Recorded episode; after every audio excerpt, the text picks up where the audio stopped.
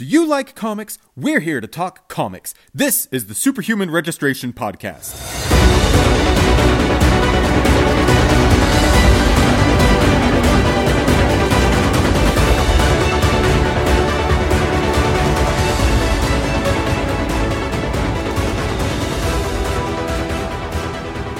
Should be a good season for for robot stuff.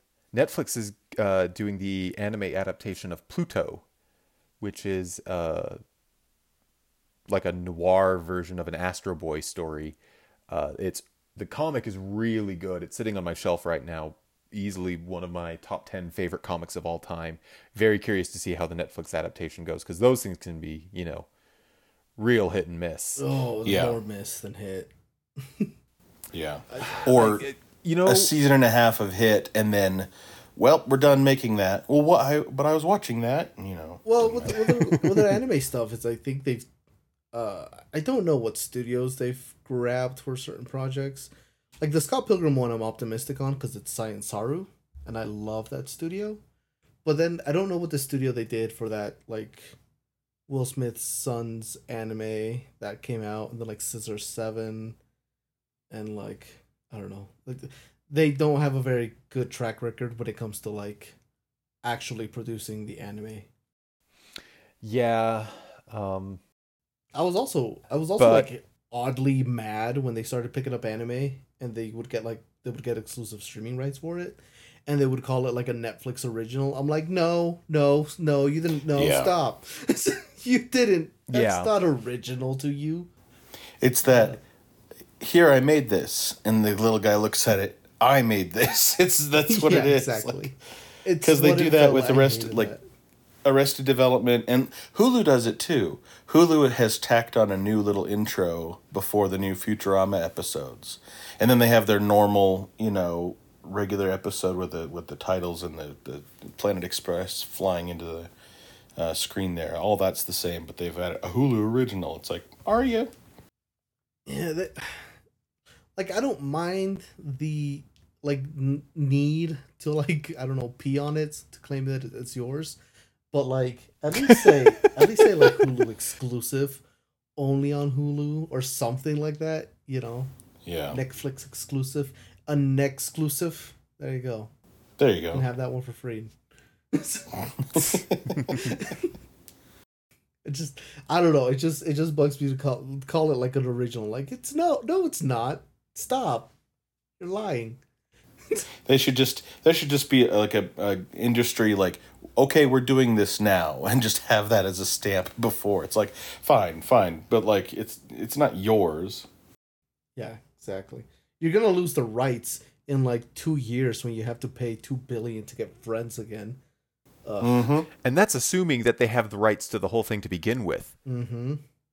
I'm Hulu still only has like two seasons of Yu Yu Hakusho and only four seasons of Steven Universe, and I like got really invested in these shows, and I have no idea how they end. you, you want to know like what one of my biggest beefs is with like Netflix? It's it's that they that they paid i don't know how much money they paid for friends. I pulled that number out of my butt. But they paid a ridiculous amount of money for friends to have it for like a year. And then like that same year they got the exclusive rights to stream uh, evangelion which has never been on streaming platforms until that point and they didn't pay the extra money to get the license for Fly Me to the Moon for the end credits. And it just Oh my gosh, that's right. it- seriously oh, it hurts me. It hurts me so much. like it can't it can't be that expensive of a song. It's all over the place. Well that's that's something that bothered me on tv when they do reruns like the dumbest thing scrubs scrubs had a u2 song and some other music from one of their seasons and when you watched tv repeat repeats of it they have completely different music it's like you cheap pieces of crap. I know no one involved here except for the like actors or writers, uh, as it turns out, probably the writers, or were hurting for money. It's like why why why not just ah. Or, or do original music from the beginning and own it yourself and, and then oh darn we keep making money every time we replay this episode that we've sold for people who want to have our you know our reruns just Yeah. it makes It, me mad it kills me like especially with like Evangelion cuz they recorded different versions of Fly Me to the Moon for each of the 26 episodes. Uh, and so so like to have that gone, I'm just like, oh, that's such a bummer. But I mean, it's not like it even matters, right? Because as soon as the episode ends, you get the play next episode, you know, BS. Yeah. That like I I hate. Like don't So pressure really, they could've- I'll watch the next. they could've saved money. good and ready. They could have saved money and only, you know, paid for 10 seconds of it, knowing that everyone's just going to, you know, hit the skip to next episode button. That's why I had to buy the special edition Blu-rays because I was gonna buy like just the. I mean, I was gonna buy the special edition anyways. Um, That's why you had to. but that's my justification because on the special edition Blu-rays, it came with a second set of the show that has the original dub, and the Fly Me to the Moon, which you can't get that original dub anywhere else apart from buying you know twenty five year old DVDs, which I paid way too much money for.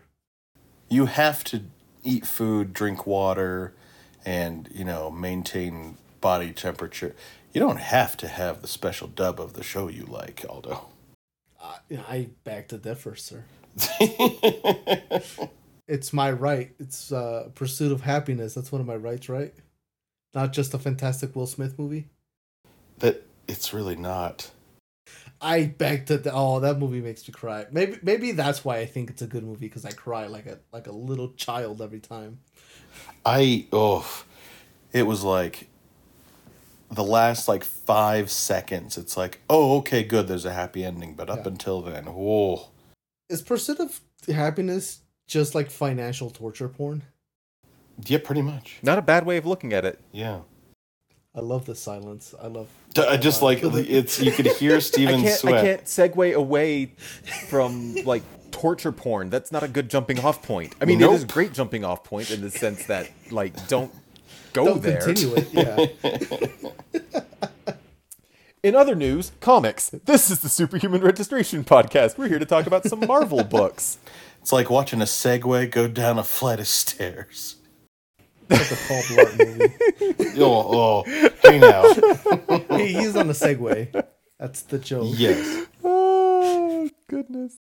Apparently, Kevin James does his own stunts. Kevin James is a he is a better performer than I think he gets credit for. What? I don't know. I like Kevin James. I think he picks bad movies, but he is charismatic. Mm-hmm. That's my way of saying it. Yeah, that's So fair. I like watching his stuff, even though I think that most of his movies are bad. I actually like. King of Queens. King of Queens was pretty fun. The only thing I can ever, anytime anybody says King of Queens, I think about the the bit where he goes to get pho for the first time, and he like tries a sip of it, and he's like, "Hold the pho own," and that's the joke. It's very funny. Quality. Um, anyway, we read some comics today, and I think as we were discussing about like the books that we were going to read, we termed these the the disaster baby books because yes. they are about the disastrous children of famous heroes. Uh, where do we want to start? We've got the the of, of which both all those heroes Wolverine? are dead. indeed at the time of these stories being written. Yes. Um, so we've got the the Star Wars story, which was not actually a Marvel comic. It was published under the Dark Horse banner, but you know Disney owns them now. Um, and we've also got the all new Wolverine with uh, with Laura Kinney, and I cannot say his name without thinking of the the metal band Dokken. There's a metal band named Dokken. Yeah, it's spelled different. It's D O K K E N, I mean, you but they're could call glam metal. you could call him by like his not mutant name, which is Akihiro. Is his name Akihiro? Yes. I thought his name was. well, I thought his name was Daken. Yeah, same. This is news to me. I mean, it's like his birth name, the same way that like it's like Logan, or I think his birth Oh, name was sure James. enough. Yes, sure about that. Why don't Also, Wolverine is a weeb. Do you think he wouldn't name his son Akihiro? Oh man. Uh, I was not ready for. Hold on. I'm sitting down, but I need to sit down some more. I know. Wolverine I is a know weeb. in my, I know in my heart of hearts, that Logan watches Demon Slayer. Yeah, you. Uh, I remember reading a, an article that was talking about Wolverine several years ago, and I don't even remember the context, but just dropped in the line, "You know, Wolverine has opinions about anime." He's like, Oh, "Yeah, yeah, he probably Yeah. does." He probably watched Gundam. He probably he's probably one of those people that says like anime was better in the eighties. Oh, almost certainly. Like, I doubt he watches Demon Slayer because he thinks the animation's too fancy. Oh, or he takes. He's like, that's not what hap- That's not what happens when you kill a monster. When you kill, you know, when you kill someone with superpower. He's picky about it. You know. He just hate watches it. He's like, "Come on, nice man, we're gonna go see the new Demon Slayer movie. I have to. I, somebody has to be angry with me." Uh, We're already kind of talking about it. Why don't we start with the Wolverine story then? Okay, sure. I'll I can start that. Uh, so we read a story arc from the all new Wolverine series, which stars Laura Kinney or X twenty three, or I think she had some other name at some point. We read issues twenty five through thirty of all new Wolverine. These were written by Tom Taylor and pencils by Juan Cabal, colors by Nolan Woodard, letters by Cory Petit. And this takes place after an event earlier in this run. I think it's just called Immune, but it happens on uh, I forgot the name of the island. Um, but it happens like on some island or Roosevelt. Roosevelt Island. Yeah, Roosevelt Island. There's uh, there's an alien virus and it gets quarantined off. I don't know the exact events of it, but all I know is that some of the mutants, specifically like the Wolverine mutants, so I'm assuming Laura and probably Daken and Sabretooth and a bunch of those, come out uh, like the heroes out of that event. Which a few issues later triggers the events of this comic, Orphans of X, which starts out with Daken being kidnapped, having his arm cut off, and used to send a message. And Laura goes to rescue him, finds a clone of her mother, who is not like genetically her mother, because she's a clone of Wolverine. And so her after after they meet back up with Daken after he escapes from being held and tortured, they find this group called the Orphans of X, which are specifically people who have been affected and have had have and have lost family due to like the various murders from all of these Wolverine type characters, which, you know, includes Lady Deathstrike, Sabretooth, Old Man Logan, Normal Man, X Man Logan, Laura Kinney and Daken, and to a lesser extent, Gabby, who is a clone of maybe Wolverine. I think that's the I think that's what I read on the history, but she's part of another set of like X23 type clones. And Yeah. she's the youngest. She can't feel pain, which is good for her. And so these Orphans of X used to be like a comfort or a um what is it called? What is Support group. yeah, thank you. These Orphans of X used to be a support group, which after the events of that immune of Roosevelt Island, have kind of radicalized and they're trying to kill all of the Wolverines. I'm just gonna call them that just for sake of brevity. And they have stolen the the Murumasa blade, which I feel like it should be Muramasa, but whatever. I don't write for Marvel yet. And it's a sword that is infused with Logan's soul and can cut things at a molecular level. So it's the only thing that prevents the Wolverine's ability to to heal and kind of rebuild and regrow organs and body parts and stuff like that. Laura kind of realizes that this is a support group and that they've been in pain and this is them kind of lashing out and comes to an understanding that hey we can't kill them we if we have to if we're going to stop them it has to be through understanding and compassion and kind of offers herself up and talks to them and explains that hey you know we can't really take back or even really apologize for the things that we did which were out of our control but we were also hurt and damaged by the people you know above us or who controlled us. And so kind of promises to find the people responsible for this and to kind of make them pay. Not by killing them but just by making sure that they're all outed and sent to jail and pay for their crimes one thing I didn't mention real fast in this was that the son of one of the people who had who headed the the Weapon X project, specifically the the Weapon X project that created Laura and the other sisters. Uh, he's kind of the one who's been radicalizing this group. He's been part of the support group because she was supposed to kill him, but killed his family and left him alive because he was a child and has now he has grown up with that hate and fear and kind of took the support group and you know used it for his own means so that's kind of where it ends it's a pretty quick story for how many issues there are but that's kind of the gist of it i don't think i missed a whole lot oh yeah there is an actual Wol- wolverine animal in here called jonathan and he is Oh gosh, pet. yeah. yeah Gabby has a pet Wolverine. Yeah. And she gets the the code name Honey Badger. yeah, Yeah. she does mm-hmm I wanted to bring that up because I loved that. It it like on some level it's dumb, but that I, I found it very charming, so I didn't care. I was like, I know this is like this is silly, but I like it anyway. yeah i love that it's Daken who gives her that nickname Yeah. I kind of hate that it's Daken who gives her that name, but I'm also disinclined to like Daken. Yeah, I my understanding of Daken for a long time. Granted, I haven't read a lot of Daken, and the only bit of Daken comics that I've really had any exposure to were like the early stuff, where he really felt like a Red Hood ripoff, like a Jason Todd Right. by way Yeah. of Wolverine. So seeing him here, where he still feels like a Jason Todd ripoff, but like specifically of modern Jason Todd, uh, I don't know how I feel about him. I don't hate him as much, but I don't know that I like him. I agree.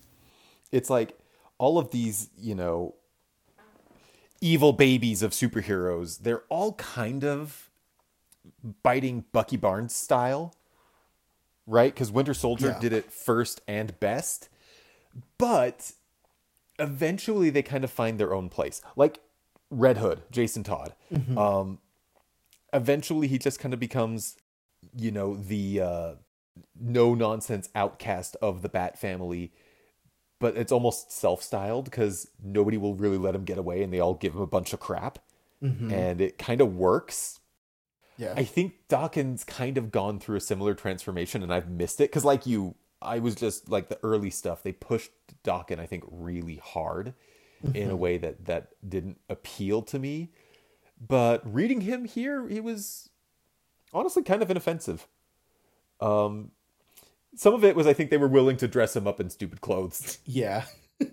the most I knew about Daken, um, you know, apart from kind of feeling or I don't I don't even, I don't know. It feels obvious. It feels like he was very obviously a Jason Todd kind of ripoff. I don't know that he actually was, but he feels like it. But the only Right. thing I really knew about him was apart from like the different class, you know, pattern that he has, was that he was bisexual and that he could secrete like a pheromone to cause like to charm people which are very Yeah. which are very like early 2000s ideas which means uh today um, so i don't i didn't see any of that here today apart from him trying to lay on the charm on his not genetically cousin Oh gosh, yeah, that's that's part of the problem I think with Dawkins. Uh, Star Fox has this as well. It's just like your your power is to roofie people, and you're supposed to be a hero. Ugh, Yeah. nope. i have the power to negate consent Oh, no. but again, despite the creepy vibes that the power set and the character description kind of give out, the most recent stories that I've read of Dawkins, this book, and then he pops up in uh, X Factor in the Krakoa era of X Men. He's not bad. They're not the they're, they're not necessarily the best stories, but they're also like not bad. Um, I have to jump in very quickly though and say about this story, it's actually pretty good. I, I, I, I kind of gave the impression there. I think it's like, oh, it's not a bad story. No, Daken's part of it is not bad. Overall, I think this story is pretty good. Yeah, definitely. I think it it flows really smoothly. I thought, and I don't know. I think that the part I liked in particular was the fact that it ends with like an act of compassion and like understanding, and Mhm. Yeah. which is kind of not what you expect from an from a Wolverine book in general. But it's it's nice to see that everybody, like all the Wolverines, were kind of on board with it. Except for Sabretooth.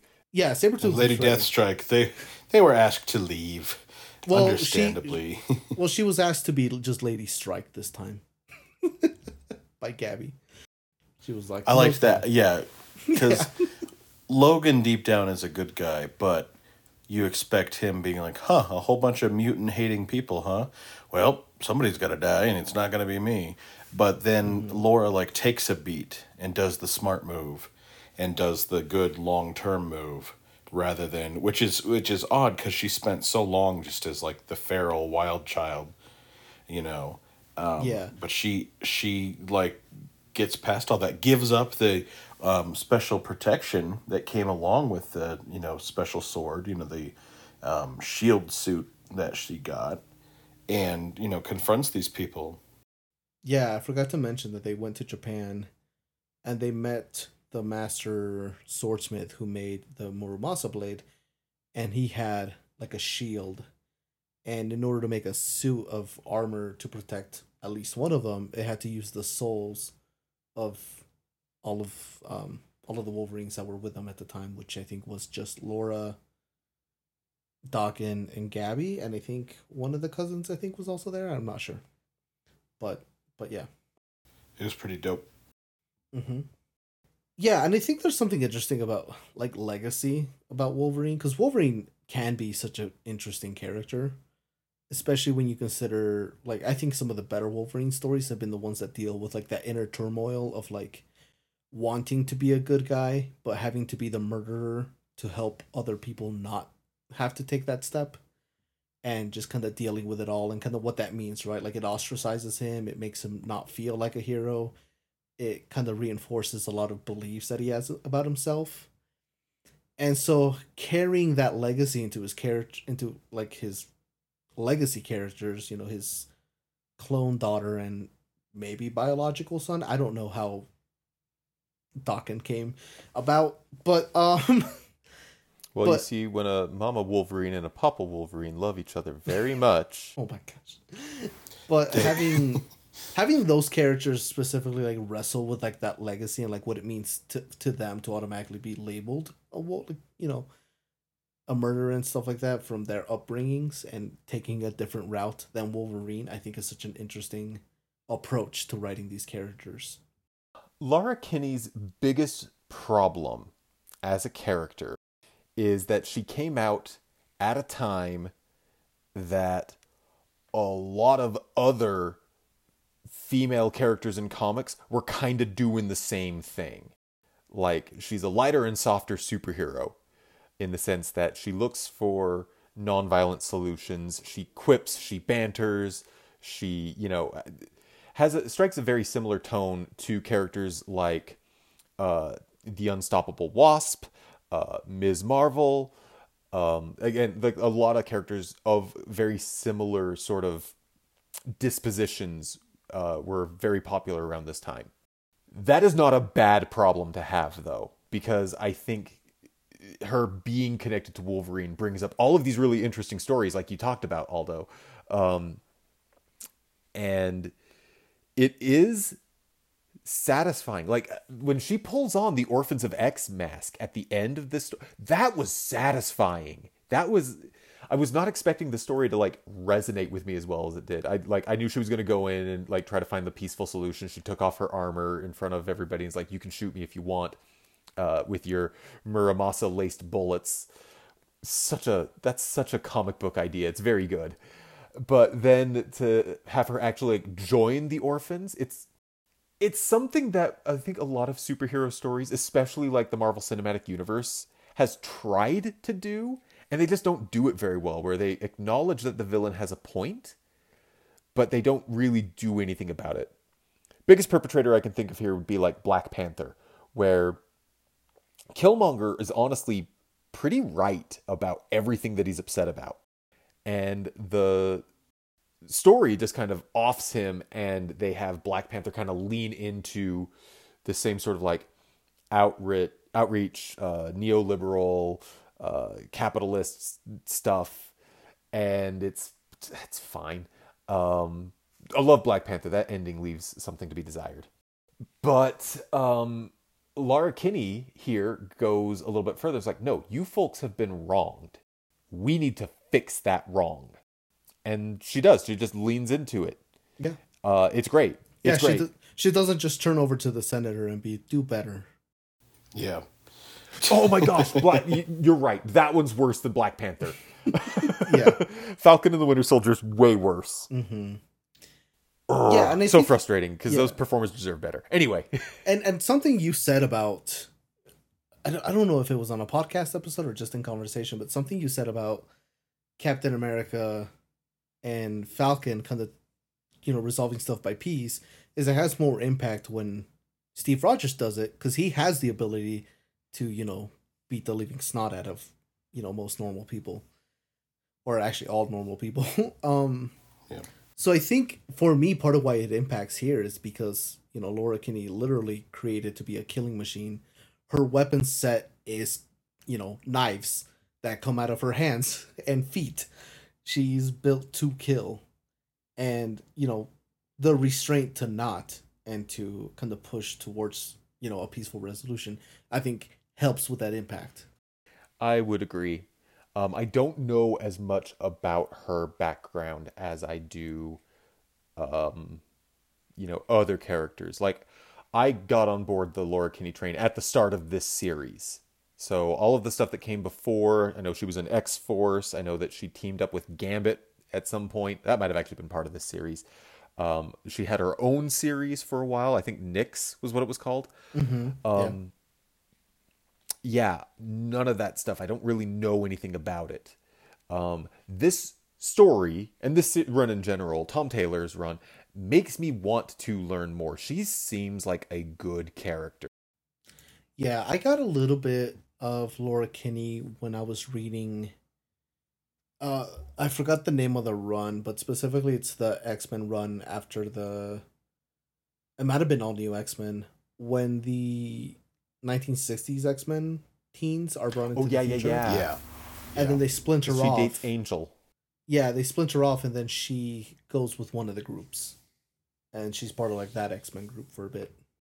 There was also a title, New Mutants, where it's the um, like early 2000s, I want to say, where it's Surge and Prodigy and Rockslide and Anole, like those kind of characters that are, you know, like some of the first, like, you know, big batch of, like, you know, new students coming in for the X Men. And she's kind of with them. Like, she's kind of a contemporary of them because I think she was introduced right before them. And they're, like, some of the only ones left after, like, all the mutants are depowered there um, after um, House of M. But that's that's been my only history with her. Yeah. So Laura's one of those characters that like runs under my radar like quite often, but it's only because like the Wolverine stuff of X Men is kind of like the Spider Man stuff with like Avengers and and the rest of the the heroes, where it's like just separate enough, but like Wolverine is so tied to the X Men that it's like you have to tread water in X Men comics, and that is that's that can be such a endeavor at times. Yeah. Like X Men really does feel like its own like publishing branch of Marvel at points. It is. Yeah. It is. Especially like again, Krakoa era, it's Mhm. just doing its own thing. Yeah. Um, the Age of X stuff. Yeah. Oh my gosh, the Age of X stuff. Uh that stuff is is a lot. Yeah. It's a lot. So that's part of why I don't read that much Wolverine, but I, I would love to. And I am kind of tempted to read this run of All New Wolverine featuring Laura Kinney and sometimes Dawkins. but but also if I get to read more of that little uh of Gabby, like she was a delight. I liked her. yeah, that Yeah. that hit home for me. And her her like little kid hoodie, but it was still the blue and gold of Wolverine, and then we get a splash page of her like Honey Badger, but on all the classic Wolverine covers. I love that little detail. You know, it's like Oh, that was adding great, her, yeah. Adding her to the legacy. That was pretty fun. You know, I like specifically the bit after they get their souls kind of ripped out a little bit for the shield, which is the first time she's experienced pain. And she's like, "You guys feel this all the time? Gosh, it sucks to be you." yeah, a little sociopathic, but adorable. Yeah, it's a good thing she's got the good Wolverine yep. like supervising her, right? Yeah. Oh, what did you guys think about is- the art? Good. I um Solid. the colors stood out to me. Yeah, it was all like well done. That there was some interesting paneling, but um, like it. Looking back on like all the different stuff that they do, um, it I don't know. I noticed it first when there's a really nice sunset when um, Angel is giving Laura Kinney a ride on his helicopter, and it was just I was like, oh, like who did the colors on this? This is really good, and um, then there are some cool things they do with flashbacks where it's you know reds and pinks monochromatic so it's like you know ah yes remember when you know laura Kinney, laura was like a feral killer and so all of her flashbacks are just blood lots of blood and so Yeah. we get some cool pages there but i i liked that Cool. Uh, yeah, to me, it reminded me a lot of um, Giuseppe Camuncoli, who did some uh, Spider Man stuff, which I think we read him not that long ago on Superior. I think that might have been him. Name's ringing a bell. Yeah, but it kind of felt like that.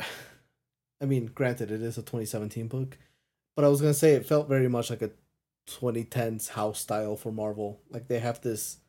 I like this art style, and I like that at this time in Marvel, like this was kind of the standard, like house style, where it's kind of like just animated enough, but also realistic enough that like I don't know, it doesn't necessarily impress, but it does not disappoint. And I feel like the way this art is done, there's a certain skill floor required of the artists. And I, I don't know. I love I love this type of art. I think it's it's great stuff for me. yeah I do too. I think it's a little bit of a mismatch for a Wolverine book, especially one that tends to be as violent as this story was.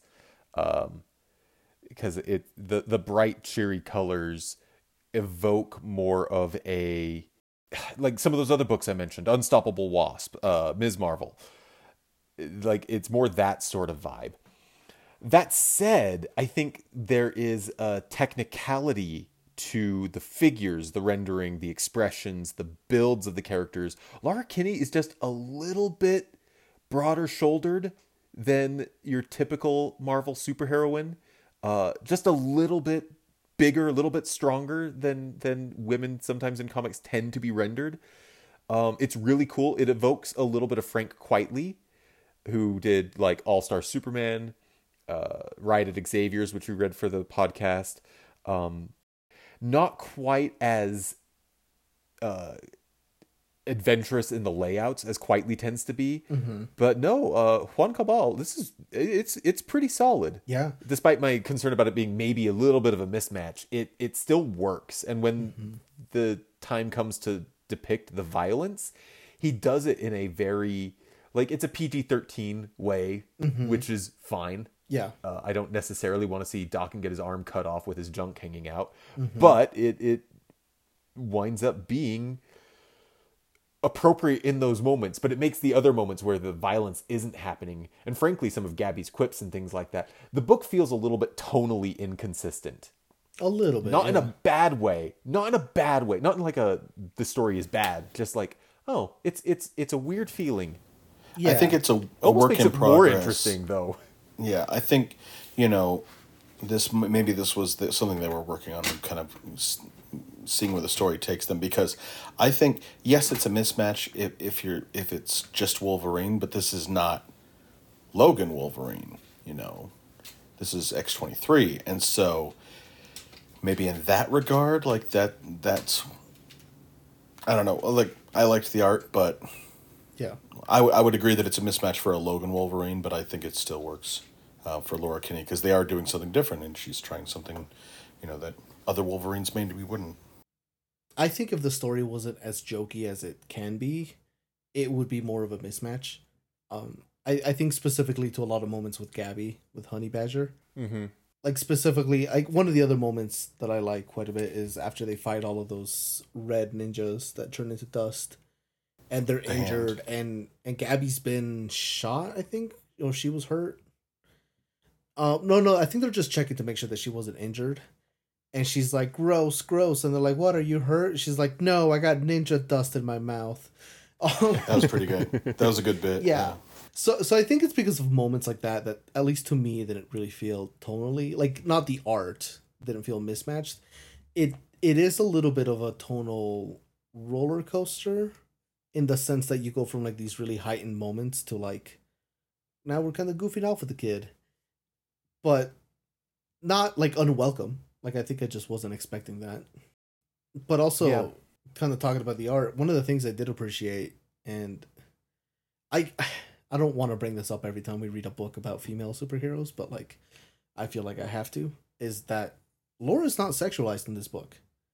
And if anybody's Yep. you know, any sort of sexualized, it's Daken's, who appears naked at least a quarter of the time he's in this book. And I I think with the exception of one shot when like Laura is running to like go help out her family when the ninjas are attacking and like she takes off her robe.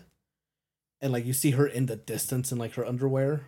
Apart from that like i don't and that's not even sexualized she's she's tiny in the panel. So like i don't know kudos. I'm happy we're getting away from that. I'm happy that that's kind of becoming more of a consistent thing in modern comics which Balancing is the nice. scales. or, Yeah. Yeah. I also I also really talking about paneling, kind of going back to that a little bit. I really like that page with Daken's. I think it's in the second book, so like issue twenty six, where it's him on that table where they've been torturing him, Yeah. and it has like that uh kind of like that Watchmen style grid Yeah. paneling, and they use one of those panels to like cover up his junk.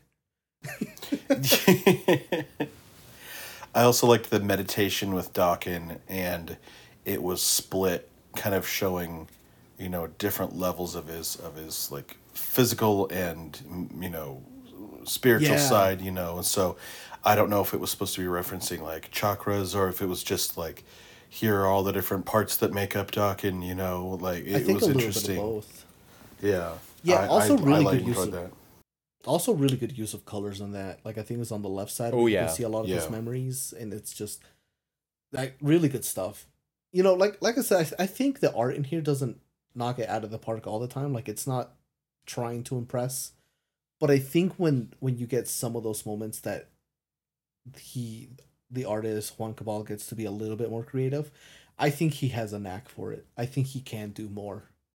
Like that medi- Agreed. yeah like that meditation scene. I think the honey badger spread scene was like also really good um those are the two that stand out to me but yeah and Uh, i don't have I, anything else I got no more notes. I think. Yeah. I think we've covered everything that I had to say. Um, really liked it surprised honestly quite surprised with it Especially Same. since our, our intro into it was let's get a Daken's story. And we were like, all right. Like, you know. yeah, pleasantly surprised all around. Even the stuff that I didn't think I was gonna like wound up working overall. Yeah. yeah mm-hmm. All right.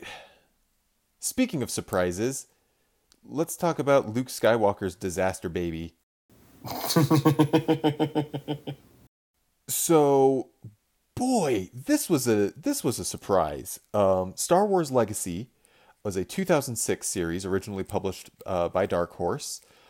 The uh, high concept here is that this takes place. I want to say like 100 150 years in the future after the the destruction of the second Death Star Give or take. the yeah. world has the the galaxy has changed quite a bit.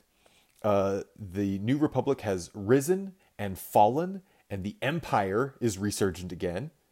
But at like the the moment when the Empire is is about to assume total control, they are betrayed by their allies, the Sith. And this is a new order of of Sith dark Jedi. Uh, they don't follow the uh, code of only one master and only one apprentice. There's like a small army of Sith led by uh, some ridiculously over-designed character, re- very reminiscent of uh, Justice League's Stephen Steppenwolf.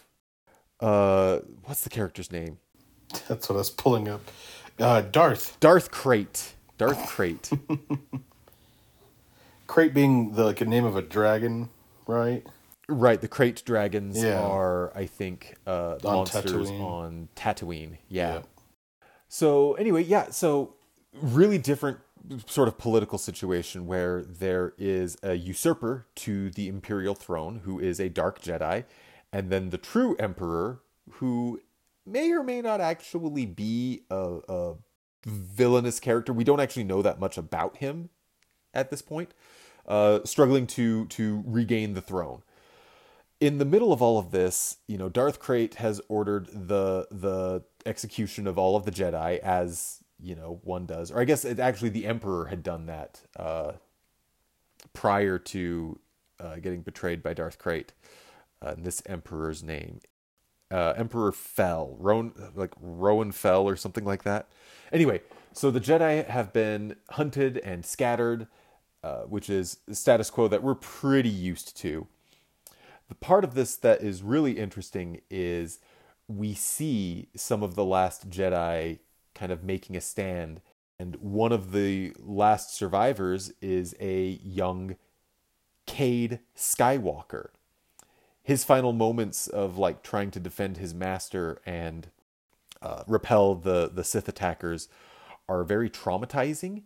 He watches uh, his master nearly die and then uses some dark side force powers to pull him back from death. And then his ship gets blown up and he gets stranded in space.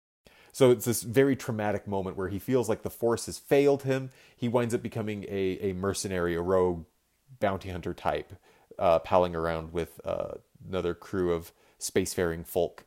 They are, through a, you know, series of events, hired to assist fleeing Princess Marasiah, who is the daughter of uh, Emperor Fel, who's on the run from the Dark Jedi. Cade Skywalker, Marasiah, and, and a couple of other Jedi wind up getting stranded on this planet where they are confronted by the Dark Jedi, uh, specifically Darth Talon, who is a Twi'lek Dark Jedi, featured very, very prominently on the cover of the first issue in, you know, a brassiere and loincloth, despite the fact that she's not even in the issue. Just gonna get that criticism out there. Uh, they fight. Uh, Cade ultimately decides to uh, aid the princess, and you know they all kind of get away. And yeah, interesting, interesting story. The thing that I found most interesting about it, actually, though, was the creative team. a lot of folks that I'm unfortunately not super familiar with. Uh, the pencils were by uh, Jan Duursema or Jan Duursema, inks by Dan Parsons, colors by Brad Anderson, and letters by Michael David Thomas. Uh, the covers were by Adam Hughes, and you can tell they're very well rendered covers. The writer, so the story was uh, the story is credited to uh, both the penciler and the the scripter. The writer is John Ostrander.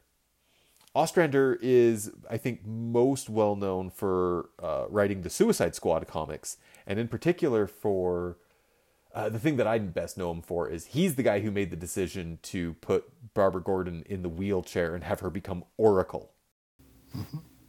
He's a good writer, so I was ex- I was interested to see what a Star Wars book written by this guy would look like, and overall, gotta say, not disappointed. It's an interesting universe. The Empire has missionaries that kind of spread the good word of of colonialism. I guess I don't know what that's all about. um, the uh, the the Sith are weirdly like complicated. Darth Krayt is constantly seeking the approval of earlier generations of the Sith, and the Sith kind of don't want anything to do with him because he's betraying all of their traditions. Um, yeah, what did y'all think? I I liked it, and I I wasn't sure when I was like, oh, he's he's uh, Cade. Like the the end for this was, let's read about Luke Skywalker's like descendant who's into death sticks. You know, who's a drug addict, and uh, pleasantly surprised. Yeah. Yeah, I like the way the universe is set up where you have like the Empire, which I'm used to being like the bad guys, but they're kind of maybe not the bad guys now. And the Sith, and then you have like the Imperial Knights, which are kind of like Jedi and stuff like that. So like there's a lot of interesting stuff in here that I I kind of liked more than I thought I would. That's that's what was most interesting to me. All the art was very clean. Um, colors were a little like dark and muted. I think you know. I don't. I don't know if it was like a like how it was scanned. You know these these issues or what. But um, you know, I enjoyed the story. I liked that it was unclear. You know, is there like one good good person? Because you know, Cade Skywalker's not really that good. You know, he. Yeah. He's got a lot of problems. He's turned his back on his destiny. Luke tells him because Luke's still around, being a Force ghost his, and bugging yeah, him. Yeah, his Force ghost, yeah. And so he's like, "Your your destiny's gonna find you whether you want to or not." Because we do have, you know, one page where he says, "I'll never touch a lightsaber again," and then several panels l- later, he's he's got to. So, um, I, I it's yeah the the force using or at least lightsaber wielding imperial guards who are imperial knights who are, you know, working for the guy who uh, killed all the Jedi or ordered their deaths, you know, but he's not as bad. I don't know. Is is it coming from a fact that like there are worse than him out there, like the Sith are worse than he is, and so it's a handful of Jedi's and some lovable rogues versus, you know, everyone else who is a bad guy, but the Emperor's daughter doesn't seem to be bad. You know, she mm-hmm. seems to be genuine and trying to, you know, help the galaxy, that kind of thing. So Yeah. I liked that there was it wasn't it, it was these these shades of gray, you know, it wasn't wasn't just one way or the other, black and white, you know, good and evil.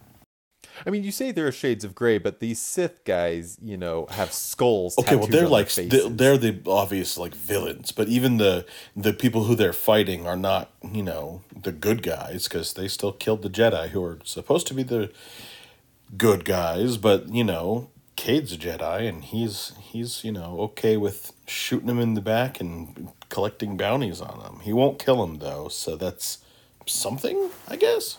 Yeah, I did think Cade's story was a lot more interesting than I thought it was going to be.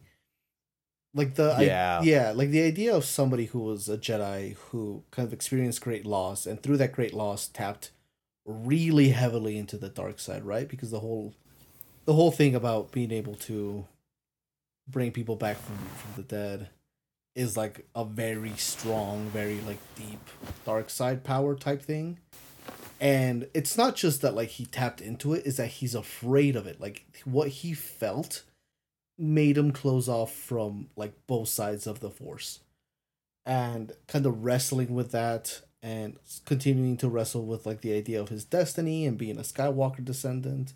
Like that conversation that he has with luke not i wish it had been a little bit longer but what we got i think i think i think was still good especially that part where he's telling him he's like hey bud you gotta lay off the death sticks. You know they cut off they cut you off from the force. He's like good i don't have to listen to you. And it's like oh yeah. Like he doesn't want anything to do with the force. And it's really once he finds a greatest uh, it's really once he finds a greater purpose that he kind of allows himself to start connecting with the force but it's not like as simple as just turning the switch on, right? Like he talks to his old master and he talks about he's like, I don't know that I really want to do this. I had to tap into the dark side again to bring somebody back from the light, from to bring somebody back from the dead, and you know everybody keeps telling me that they can help me learn to do this and not tap into the dark side. Blah blah blah. He's like, I just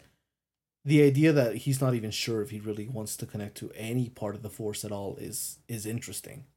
He still Yeah. acknowledges that's the dark side. It's bad.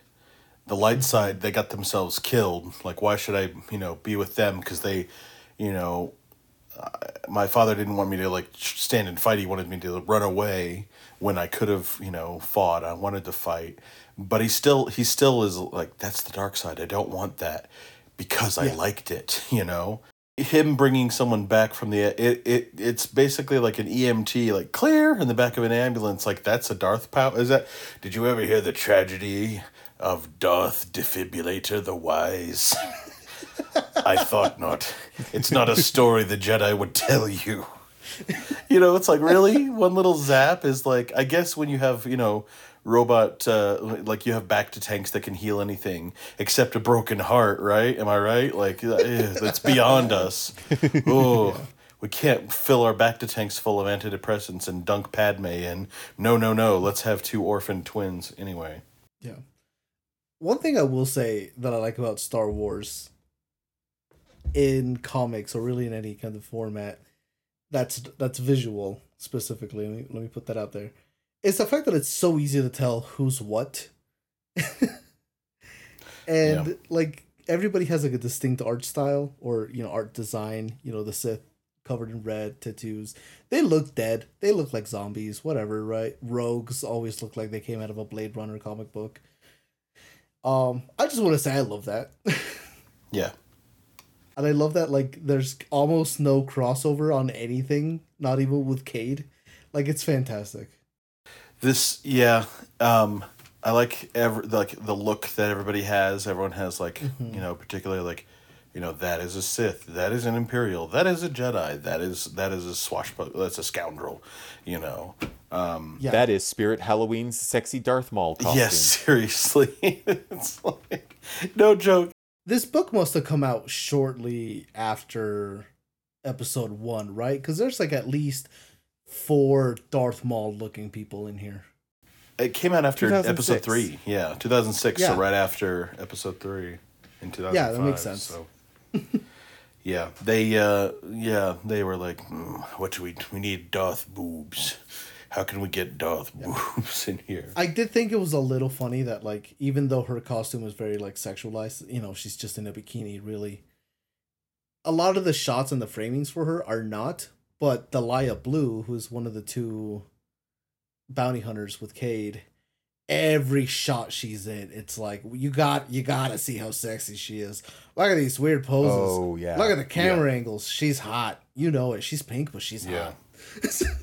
and it's funny because it's like Star Wars is Star Wars is sexy, right? Yeah. Like not There's not no like crazy underwear over in the top, but freaking freaking slave Leia. yeah. Like Star Wars is sexy, but I'm not used to seeing Star Wars as sexy. So Delia Blue threw me the heck out of this book. Multiple every time she pops up, I'm like, what? This isn't Star Wars. I mean, it is Star Wars, but I'm not used to Yeah. it. That's not what I expect to see. And, and Darth Talon did to a little bit, little extent as well. Although I did note as well as you, although like she's not the the Hawkeye project wouldn't do much with her. Mm-hmm. yeah Yeah, I but the, I think part of the reason why I enjoyed it with Delia Blue is like that was her character. Like her character was obviously like I'm the sexy part of the group, and like I use my looks to get us access to things and stuff like that. Granted, you know, written by a man, so you know, take that as. Yeah, But I easily I would say the weakest part of the story. And but like Cade is not like giving her anything. She's like constantly like ha ha ha, ha and he's like, "Yep, let's go." like it's like Yeah. you're not you're not taking the bait. But what I'm saying is like there is something fun in seeing a character who themselves like recognize themselves as like a sexy person and seeing them have fun with it as opposed to like a character who is not there to be sexy and the camera and the poses you know indicating otherwise which is why I think I kind of enjoyed that aspect of Delia because she was fun. She was like a fun character. She was smarmy. She, you know, she kind of kept telling Cade off every once in a while. I thought like so. I don't know. I I enjoyed the character. Um, I think his other friend Syn was interesting as well. Like I think his struggle with you know kind of reconciling with the idea or the knowledge that Cade is also a Jedi is interesting, and I wish we would have gotten a little bit more of that in this particular arc, but I'm sure that comes up again later. Yeah, I I I have I disagree a little bit with with your take on on Delia Blue just because I didn't find the character that interesting. I I feel like I've seen this character before, um, and I think the biggest, honestly, the biggest problem with the the sort of sexy femme fatale uses her body to to get access to things and her looks to it's something that we've seen before and this character isn't really doing anything that i find all that compelling. She's really interested in the uh, aloof mildly abusive uh, white male character.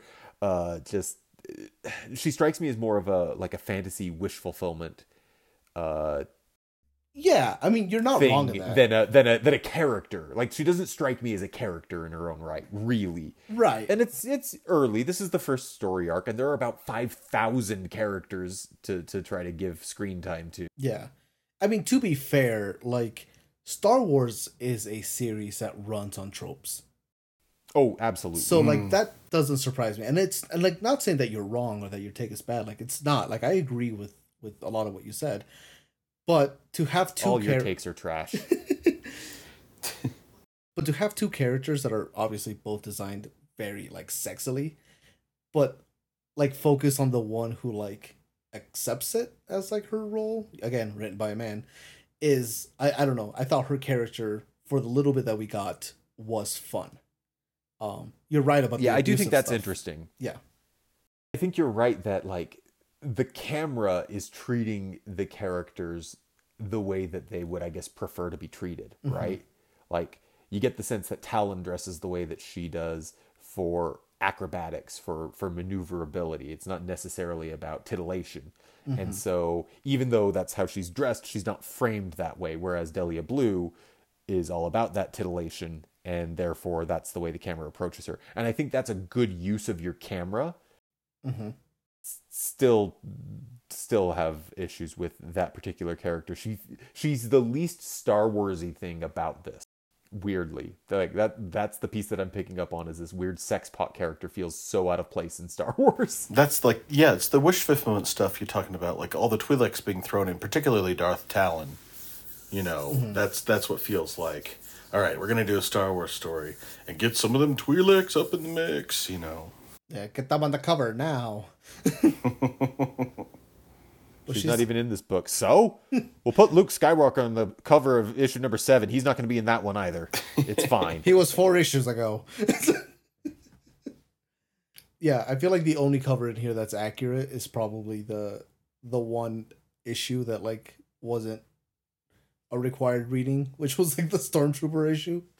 Yeah, right. I skimmed yeah. that and it was all right. That story, but yeah, I liked it. Yeah, I, I thought it was kind of interesting.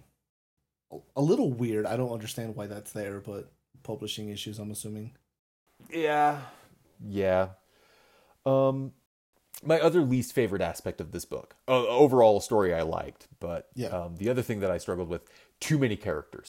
Yeah, there's a lot. Yeah.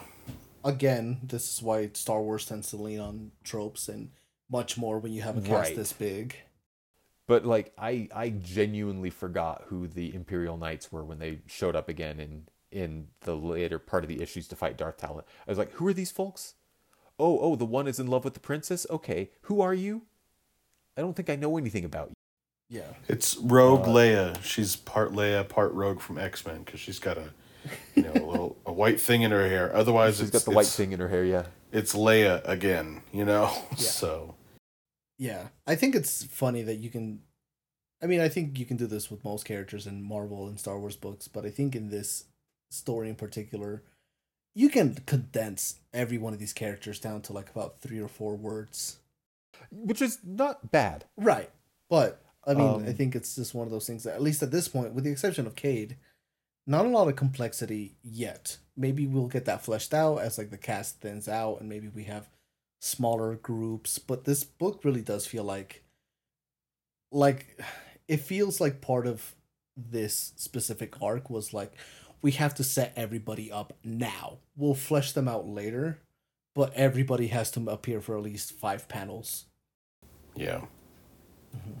Which I mean, it's visual storytelling. You have to be able to, you know, give give those three or four word summaries of your characters so that you can recognize them. Still too many. like even with the assignment it's like okay well there's there's the knights but there's the sith but there's the you know scoundrels there's you know and there are these twi'leks and then like i got i got confused with um you know his surviving uh, kid surviving jedi master you know there for a bit but lightsaber color helps in those kind of situations i would be happy to keep reading but you know would want to like have a little cheat sheet nearby of like okay who's who and yeah Yeah. Yeah, much I don't know, much better than I thought it was gonna be. Also, a little funny, uh, we have Darth Talon in here, and I also looked it up that Laura Kinney's current name or current code name is It's Talon. Yeah, it's a Ah. double Talon feature. Whoa, it's not just disaster babies. Not just disaster babies. This this today's reading is disappointing only in that I came into it expecting actual disaster babies and what I got was actually like pretty good comics. Yeah. and and two people who lost their arms. yeah Oh, hey. Now that feels like Star Wars. yeah, dismemberment yeah Yeah, no, no, All right. no weird cousin stuff though. That, I mean, I'm happy Thank to do without, but yeah that feels very Star Wars stuff. oh boy. Um anyway, should we rank? yeah i'm interested because these are both decent stories They are. which it's a, it's a tough sell for the list we need you know it's it's better when it's this was terrible this was great you know Yeah. Um speaking of the list, currently we have 256 stories on the list. Uh number 1 No Normal by uh G. Willow Wilson and Adrian Alphona, the the introduction of Ms. Marvel. Uh number 256 uh Kevin Smith and Terry Dodson on The Evil That Men Do. Yeesh, really disappointing book. So I don't think either of these stories are like all-time greats, but Orphans of X I feel like is up there. Like I don't think it cracks like the top 30, but I just happened to see what number 52 is that uh Nick Fury book that was like so wildly illustrated, very like super spy James Bond stuff. It's at least as good as that, I think. Like I think it goes pretty high, but I don't know it goes much higher. Th- I don't know how much higher than that it goes, or if it goes much higher. I have a hard time putting this like up. I was gonna say above Beta Ray Bill, but then I saw In Pursuit of Flight, and I think I would rather read this instead of Pursuit of Flight. This is like a rough area. It is a rough Yeah. area because like all of these stories are pretty good. Mm-hmm. I think I would have to. uh I, I don't know if I'm speaking for John here, but I think I would prefer to put this above Kamala Khan gets a boyfriend. yeah I love how so many of our rankings are just like vendettas against other people for stories that they don't like or they do like. It's very funny. Yeah. I was gonna say I don't know what you're talking about, and then Mary Jane Loves Spider Man popped into my head, and now I'm full of furious rage. I think both of these today uh, I would keep reading. You know, particularly Agreed. particularly Wolverine because I feel like there's you know less conflict with the future of that because there's you know the Star Wars like there's a film version. I guess this is set far enough in the future that it's not negating anything that the films have done, even with the sequels. Um, but I feel like you know Wolverine I want to read again, and I would continue reading the series even though this this particular run is is done. Um, ah, it's a John, tough I think. I think the Skywalker line ended with Kylo in the sequels. Just throwing that out there. I hope so, because there's there's a galaxy full of stories, and we do not need to tie it back to one family. For any like even uh, anyway, we're, I we just- don't have I'm just- time. Hey, Star I'll- Wars I'll Star just- Wars is all about keeping it in the family. That's previously gross. discussed. I mean, I'm just saying. I'm just saying. With when uh, when Kylo died, I just saw Cade like disappear, just dusted. Yeah, like Marty McFly. yeah, exactly. just him disappearing off the cover of the page of the book. I yeah, I would I would put this I would put this above In Pursuit of Flight. I like that Taskmaster story. Like it- it's a it's a tighter story, so I think that's a good ceiling. I don't remember much of what happened in that Taskmaster. We find out he's a deep cover shield agent, and his oh, handler is his wife. Yeah. Yeah, so he's a was villain, but he can't remember that he's a good guy because if he did, he'd be in trouble. And yeah, Yeah, I I actually would maybe even go a little bit higher than Taskmaster. Mhm. Um, but like right above it, we got Forget Me Not, the that Black Bolt comic where he's in jail, the the Doctor Strange, the Oath. Yeah, like the competition there is really stiff. I could put this above so- Forget Me Not. Hard time. I have a hard time putting above. Yeah, Saladin Ahmed is a really good writer. Um, Mm-hmm. yeah, f- I, I think I'm okay going above Forget Me Not because I was I was focusing on Taskmaster and remembering like oh that was a cool book. Um, I am easily swayed by cool powers, and I think Taskmaster has cool powers. That's my problem. Um, and so I'm like, oh, interesting. That's that's cool. I like that. And so, um, but yeah, Forget Me Not. I, I, I, it's interesting, but it doesn't. It's not as impactful. I think as you know Laura Kinney kind of doing her own thing as Wolverine against the usual Wolverine modus operandi. What, Emma, the usual thing they do. Modus operandi. Was yeah, I wasn't oh, sure. wait, now I understand the confusion. See, yeah, Oh, operandi, I operandi. I, I, I suck. mm-hmm. Anyway, so 41? So, yeah, that I think good. to 41 between Black Bolt, Hard Time, and Forget Me Not. These are all good books. You should read these books if you haven't read them. Mhm. Um, I'll get right on that. hopefully you've read them. all right. Uh, so Star Wars Legacy, uh, the first collection, the first story is called Broken. yeah, Um, I don't think it's as good as Orphans of X. So I would go down. is the Star Wars But- original script adaptation the highest Star Wars book? I'm, I'm not seeing, That doesn't that doesn't feel right, but I think that is actually correct. which is weird because I think we, I liked some of the other Star Wars stuff we've done better, but somehow this this ended up at the top. Yeah, and I would I will go ahead and say I think this is better than the the Star Wars original script adaptation. I would agree. But I wouldn't go any higher than that because I Yeah. would read the J. Jonah Jameson life story. That was a really So good I would one. put Oh, see, yeah, and I, I would put this right at forty eight. see, and I would put this above that life story, but Karnak for me is a hard ceiling on that one. Yeah, definitely not above Karnak, but I, I like J. Jonah Jameson more too. That's fair. That's fair. It is Chip Zdarsky and Mark Bagley. Yeah, again, this is a really solid section of the list. Yeah. Oh man, do you remember when What If Magic Became Sorcerer Supreme was like the ceiling for so many books, and now it's number fifty one, Yeah. or it will be number fifty one after we put this at number forty eight. Um, because I think that's where we're landing on this. I think John and I outvoted Aldo. Yeah, I, I Take put that. it there. it doesn't feel the same beating Aldo like it does beating Steven. Steven's very good at making arguments. It's I know. Steven's also more emotionally invested in his opinions. Maybe I that's care what it very is. deeply about stuff that does not Aldo's matter. Aldo's more amenable. It's like, uh, okay, and Steven's like, oh, fine. I mean, to to be fair, I wasn't arguing for like that big of a difference. I was arguing like one number difference. Every little Right, vi- hey yeah. man, every I little think- victory.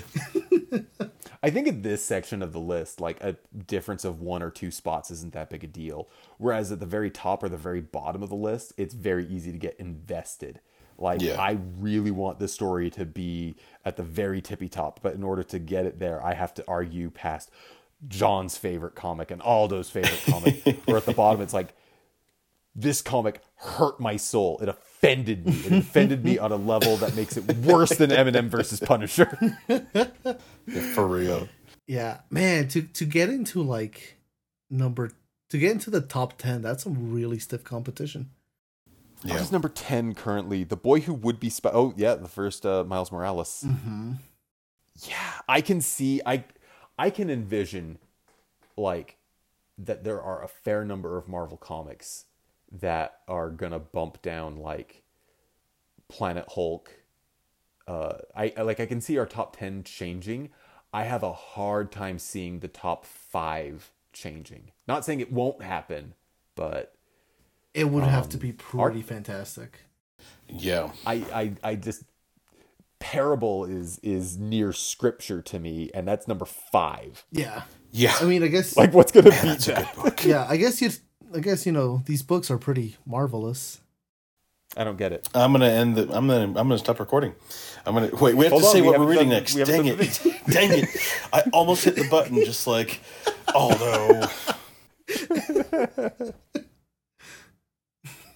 Uh, so I don't know if y'all have noticed, but it's it's spooky times around here. Spooky times. Yeah, and we have we have a tradition. Ugh. Every year, come Halloween, we read us some Marvel Zombies. I don't know why we do it. I don't think any of us actually like these books. I'm okay with them. they're they're consistently very low on our list. yes. they're so bad and gross. But like many American traditions, the the it's uncomfortable, but we're going to do it anyway. oh goodness. So we're going to read Marvel Zombies 5, which means that we have been doing this podcast for what? Is that 6 years now? Cuz this is our 6th Marvel Zombies. Yeah. Yeah. That's also how I help. This, that's also how I keep track of time is Marvel Zombies books. So I would appreciate it if we we, can't didn't get stop. rid of it. Um so Marvel Zombies 5, we're going to follow that up with Man Thing, a 2017 series written by R.L. Stine of Goosebumps fame. Surprisingly. and this is definitely inspired by the fact that that you know it's halloween time and not at all because uh literally today the day that we're recording this uh marvel snap released a man thing card this. Oh, I thought it was yeah, Ralston. This pod. this podcast is not affected by Marvel Snap. Don't get the wrong idea. It's a little bit affected by marvel snap i think i'm the only one who still plays it though I've opened it up a couple times. I got more into cro- doing the crossword every day and movie trivia every day and Zelda and and now Halo because uh, I've you know stopped being as hooked to Zelda, so I just forgot about it. I have been so deep into the Final Fantasy rabbit hole. i have a baby Good for you, Steven. that's what i've been into recently